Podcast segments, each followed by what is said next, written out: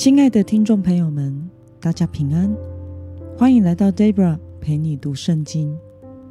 今天是二零二二年十月四号，星期二。今天的你过得好吗？祝福您有个美好的一天。今天我所要分享的是我读经与灵修的心得。我所使用的灵修材料是每日活水。今天的主题是：原本属神的战争变质了。今天的经文在四世纪第八章十八到二十一节。我所使用的圣经版本是和合本修订版。那么，我们就先来读圣经喽。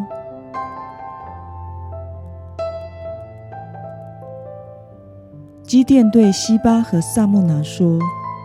你们在他伯山所杀的人是什么样子的？他们说，他们很像你，个个都有王子的样子。基甸说，他们都是我的兄弟，我母亲的儿子。我指着永生的耶和华起誓，你们若存留他们的性命，我就不杀你们了。他对他的长子义铁说：“你起来杀他们。”但是这少年害怕，不敢拔刀，因为他还是个少年。西巴和萨木拿说：“你自己起来杀我们吧，因为为人如何，力量也如何。”基甸就起来杀了西巴和萨木拿，取了他们骆驼颈项上的月牙圈。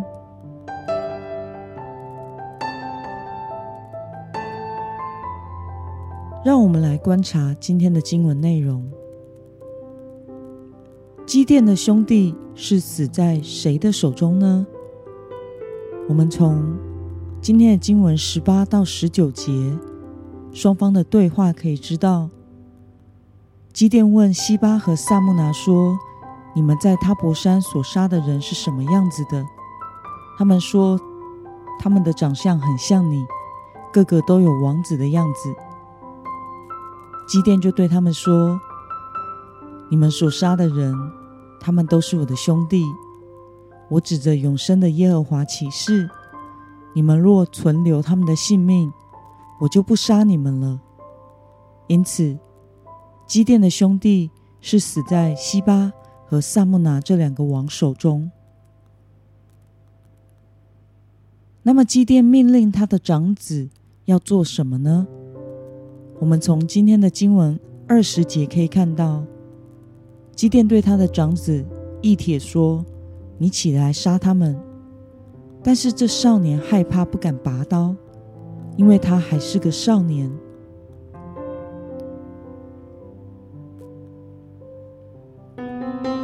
让我们来思考与默想：基甸为什么要命令他年少的儿子来处决米甸王呢？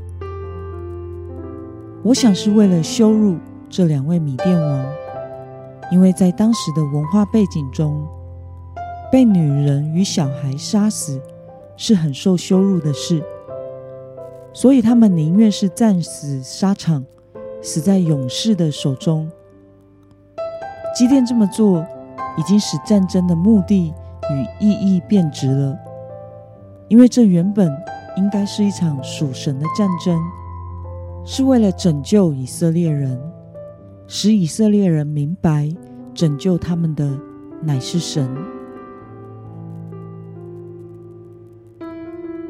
那么，在看到属神的战争中，基甸凭自己的意思执行了报复，你对此有什么样的感想呢？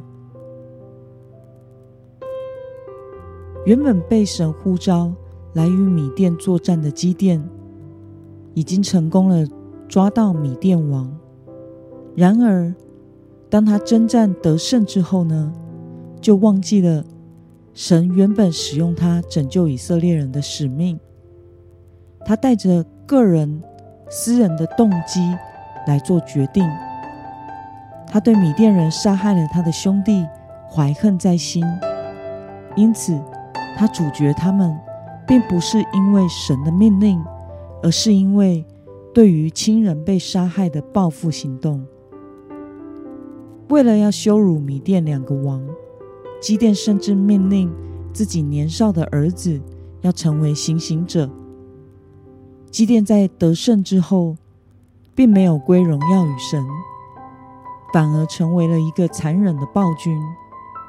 最终，他年少的儿子不敢动手，他亲自杀了两位米甸王，并且还夺取了他们骆驼颈项上。所戴的月牙圈装饰物，这个是迦南王的护身符。在古代晋东地区的游牧民族，因为崇拜天上的星体，因此弯月牙形的月牙圈对他们而言是有宗教意义的饰品。看来，在基甸的眼中，对物质的贪婪已经胜过了对神的敬畏。一场原本应该是属神的神圣战争，竟然沦为个人仇恨与欲望驱使的结果，这是让我们该醒思的。当我们在服侍的时候，也会经历因为倚靠神而获得的属灵胜利；当我们无助时，会谦卑的寻求上帝的帮助；而当我们得胜之后，则是另一个个人内心属灵征战的开始。成功了，是否能不骄傲？按着神的心意来做决定，继续谦卑顺服神的带领，是很重要的事。这在于神是否还能继续的使用我们。基督徒不应该被自己的情绪或私欲所束缚。忘记了，模糊了自己的使命。我们需要时时的回到里面，仰望耶稣，与主连结，活在主的同在与引导中，才能谨记做每一件事情的动机以及所领受的使命是什么，按着神的吩咐来成就神的旨意。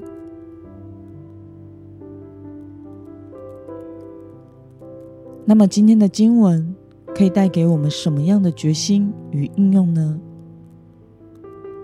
让我们试着思想：此刻在我们心中是否有对谁怀有厌恶，或者是报复，或者是高傲的心态呢？为了不要被情绪捆绑而做出违背神心意的决定，你要如何做呢？让我们一同来祷告，